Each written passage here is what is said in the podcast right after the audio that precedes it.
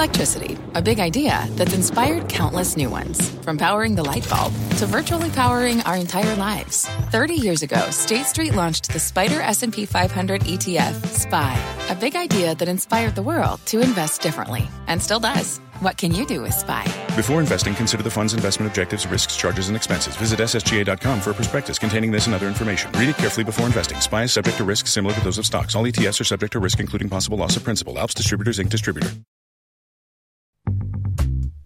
Hello, everybody, and welcome to the keynote by CNBC Events. I'm Tyler Mathisen. On this podcast, we bring you in depth, candid conversations with executives, experts, and thought leaders.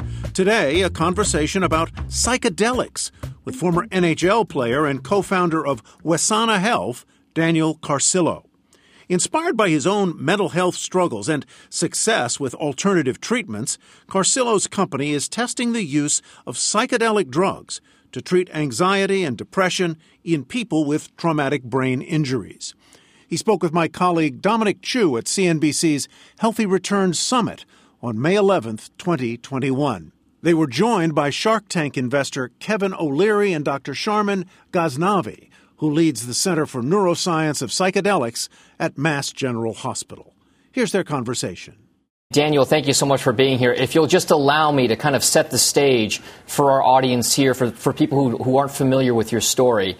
Daniel Carcillo is a, a former professional hockey player, spent over a dozen seasons in the National Hockey League, playing for a variety of teams.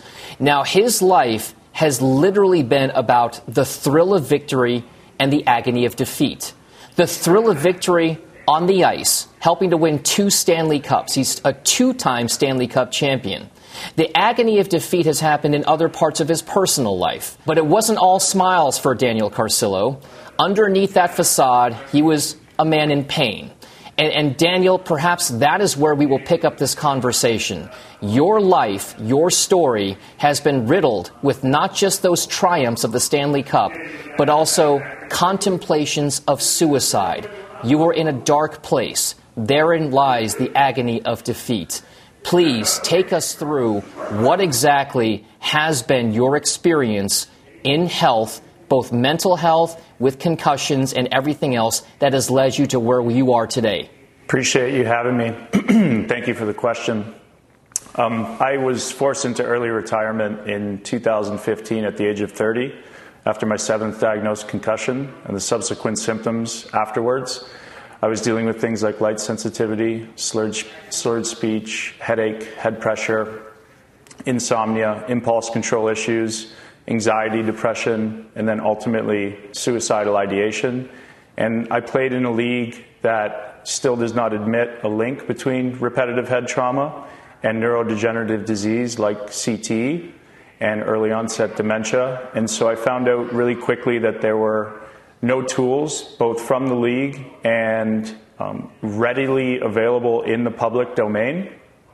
And so I've spent the last seven years just putting my head down to try to advocate, educate, raise awareness for traumatic brain injury and the dangerous symptoms that can arise, as well as advocating and highlighting um, treatment modalities that are evidence based that can help not only manage uh, symptomology, but um, give you some semblance of understanding into trying to regain somebody's quality of life. So, really, um, just been on a, uh, a, journey of advocacy for the last seven years to try to advocate uh, for this type of awareness and education for traumatic brain injury survivors. And although I'm an athlete, um, it affects a lot of other communities like women of domestic violence, our veteran community, as well as the older age demographics. So, so Daniel, I mean, the, the story, your personal story is so fascinating because of not just the, the road you've traveled with regard to your, your realizations about your health, but also the physical road that you've traveled in, in your quest to try to find a way to make your life better. You went to the depths of the rainforest and spent months in Peru in search of that particular thing that might help you. Can you take us through that experience, the physical journey of trying to search out those types of remedies for what could be the future of mental health and, and treatment of traumatic brain injury, TBI? Of course, yeah. So I spent the better part when I retired in 2015.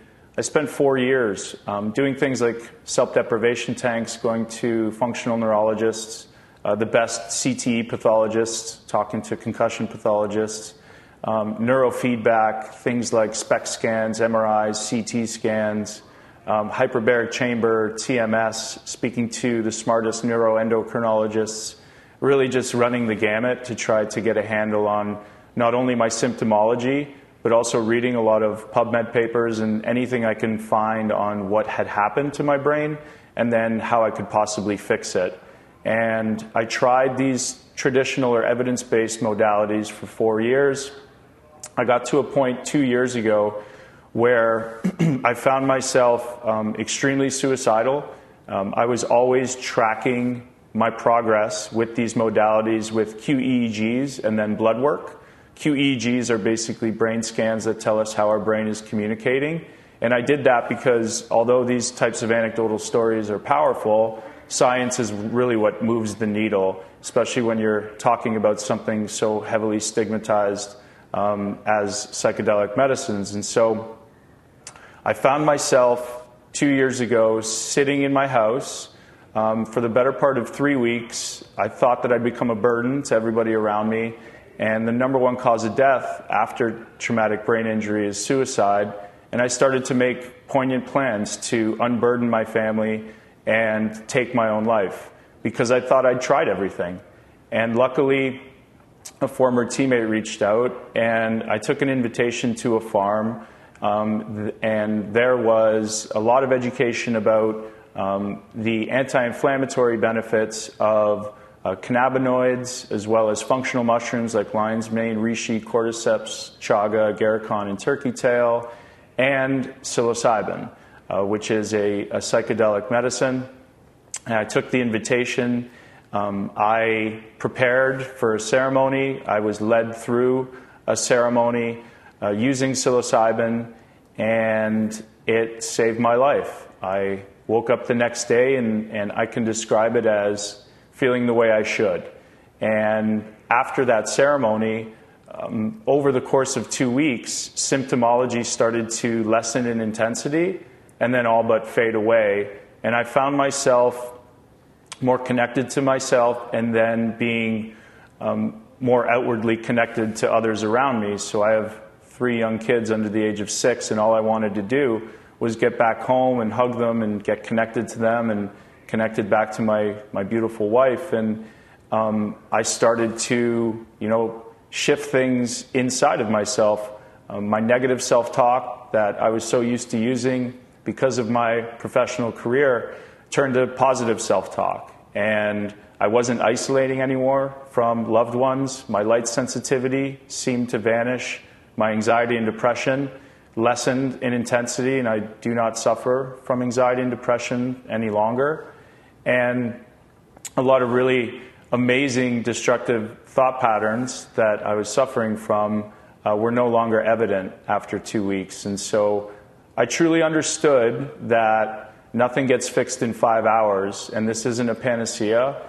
And so we have to, um, I had to do things like just really watch my diet, uh, focus on sleep, which is integral for TBI survivors.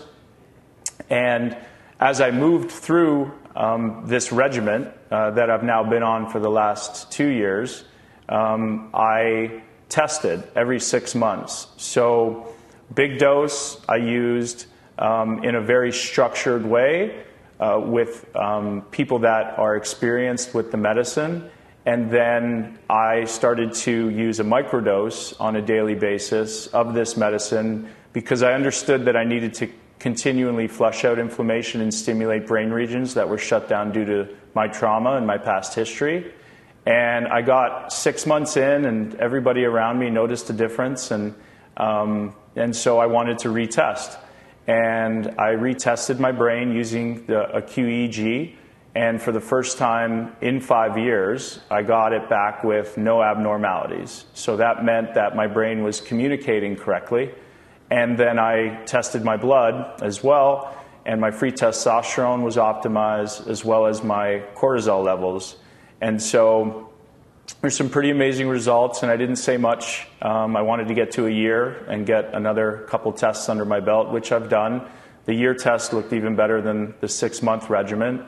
And that's when I started to poignantly put together people around me that knew how to and were experienced in global clinical drug development and put all of the information that um, I've collected over the last two years in my own recovery journey into a real business and into patents um, to protect the innovations that I've created, to be able to deliver it through the right regulatory pathways to the communities that I mentioned before that are high TBI um, suffering communities. So it's um, been a pretty long journey these past seven years, but it's um, allowed me to um, load myself up, if you will, with all of the knowledge necessary um, to deliver, um, you know, the best healing experience uh, through WeSana and to really create the community that I think is needed to be able to support traumatic brain injury survivors.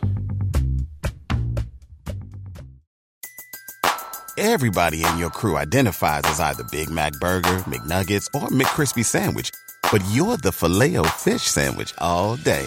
That crispy fish, that savory tartar sauce, that melty cheese, that pillowy bun. Yeah, you get it every time. And if you love the filet of fish, right now you can catch two of the classics you love for just $6. Limited time only. Price and participation may vary. Cannot be combined with any other offer. Single item at regular price. Ba da ba ba ba.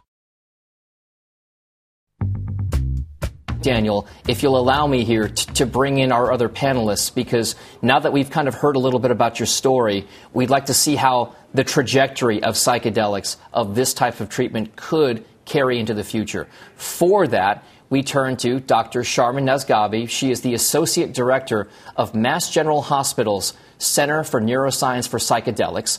And of course, famed investor Kevin O'Leary You'll know him. He's the co-host of Shark Tank. He's also the chairman of O-Shares ETFs, so exchange traded funds as well. Thank you both, Doctor and Kevin, as well, for being here with us. Uh, Doctor, perhaps I, I, can just dovetail off Daniel's conversation to you. You heard his story. It, it's an amazing one.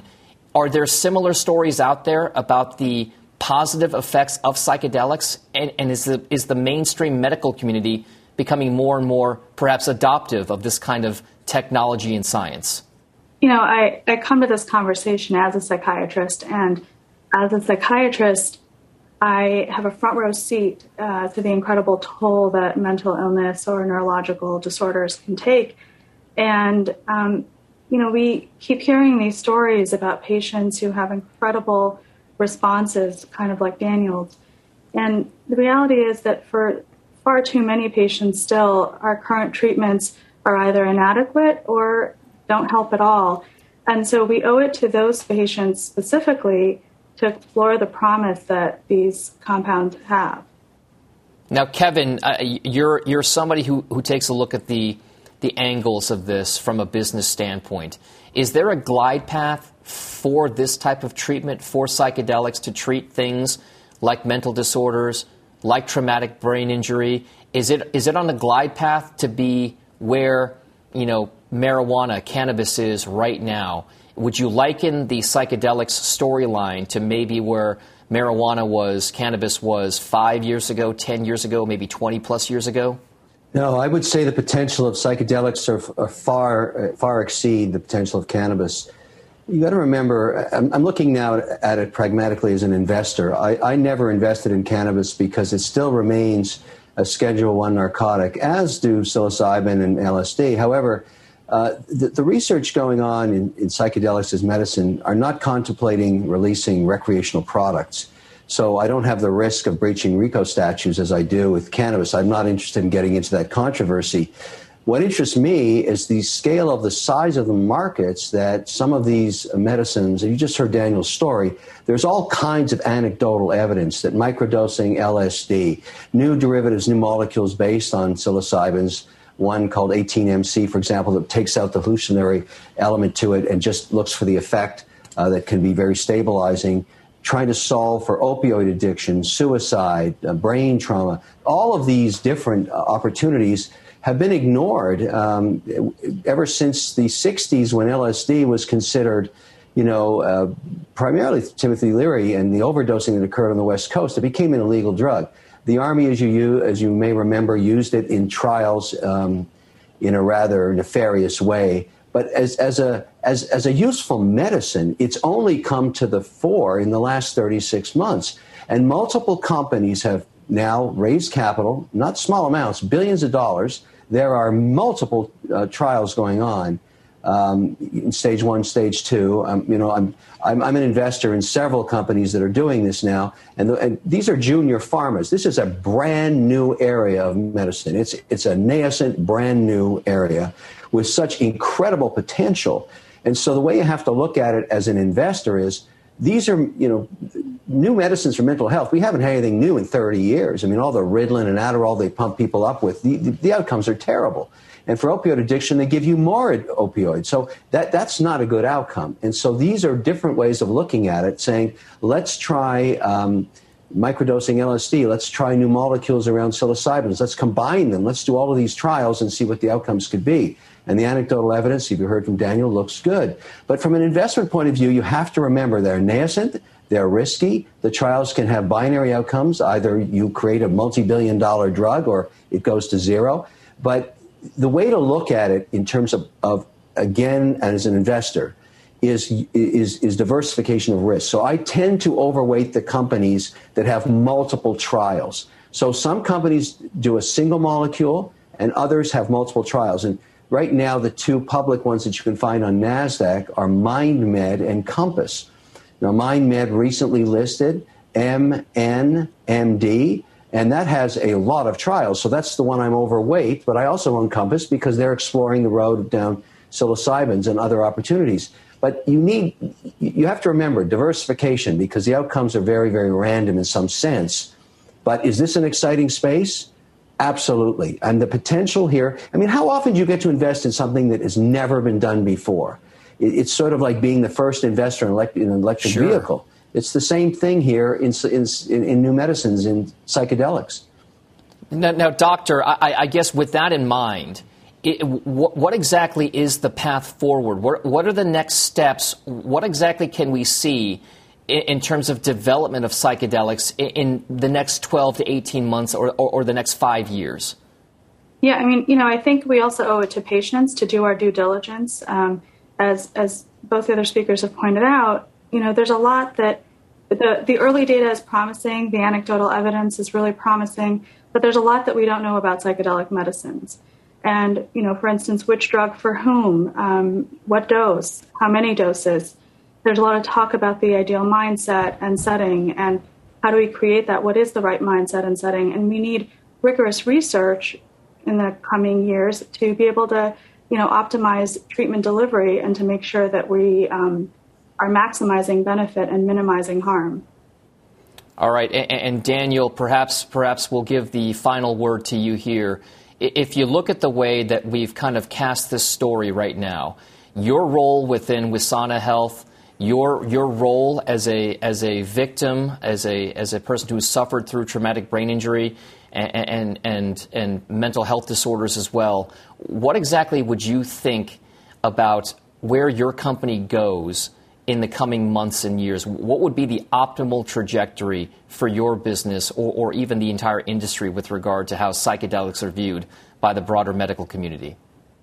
Yeah, so I think that understanding, education, and awareness is key and critical. Um, you've heard that you know, set setting, uh, the right mindset to when you do these medicines, uh, the right environment that you do these medicines within will have a very big impact on the outcome. And there is a lot of talk about um, taking the hallucination out of these medications, and some can argue that that is the medication. And so, creating and collecting data, letting data inform our decision making for how we set up these experiences will then really show us um, what these medicines can do as far as outcomes. And for Wesana Health, we just want to be a company that is focused on supporting um, neurological wellness through the right regulatory pathways and looking at a number of these psychedelic medicines to treat uh, a wide variety of uh, physiological um, ailments that are derived from traumatic brain injury, which include PTSD, anxiety, and depression, amongst uh, brain fog, brain fatigue. So I think that you know we've learned a lot through what MAPS has been able to achieve and what Rick Doblin's been able to achieve.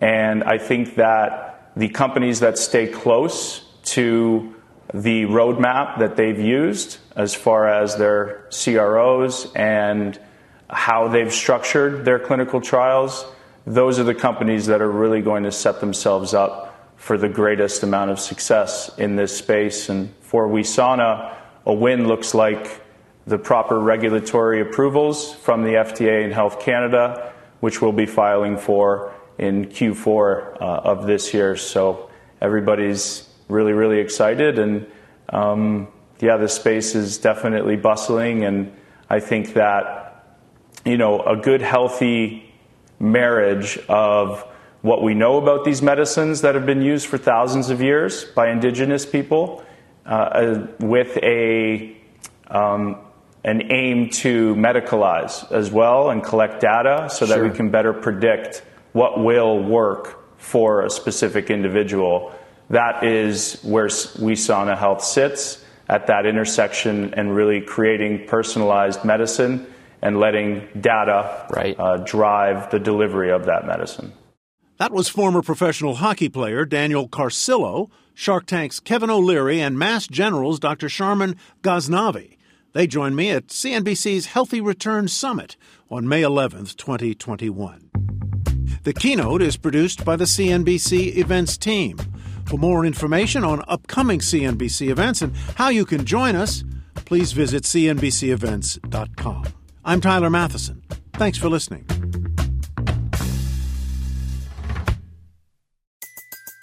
Everybody in your crew identifies as either Big Mac Burger, McNuggets, or McCrispy Sandwich but you're the filet fish sandwich all day. That crispy fish, that savory tartar sauce, that melty cheese, that pillowy bun. Yeah, you get it every time. And if you love the filet of fish, right now you can catch two of the classics you love for just $6. Limited time only. Price and participation may vary. Cannot be combined with any other offer. Single item at regular price. Ba da ba ba ba.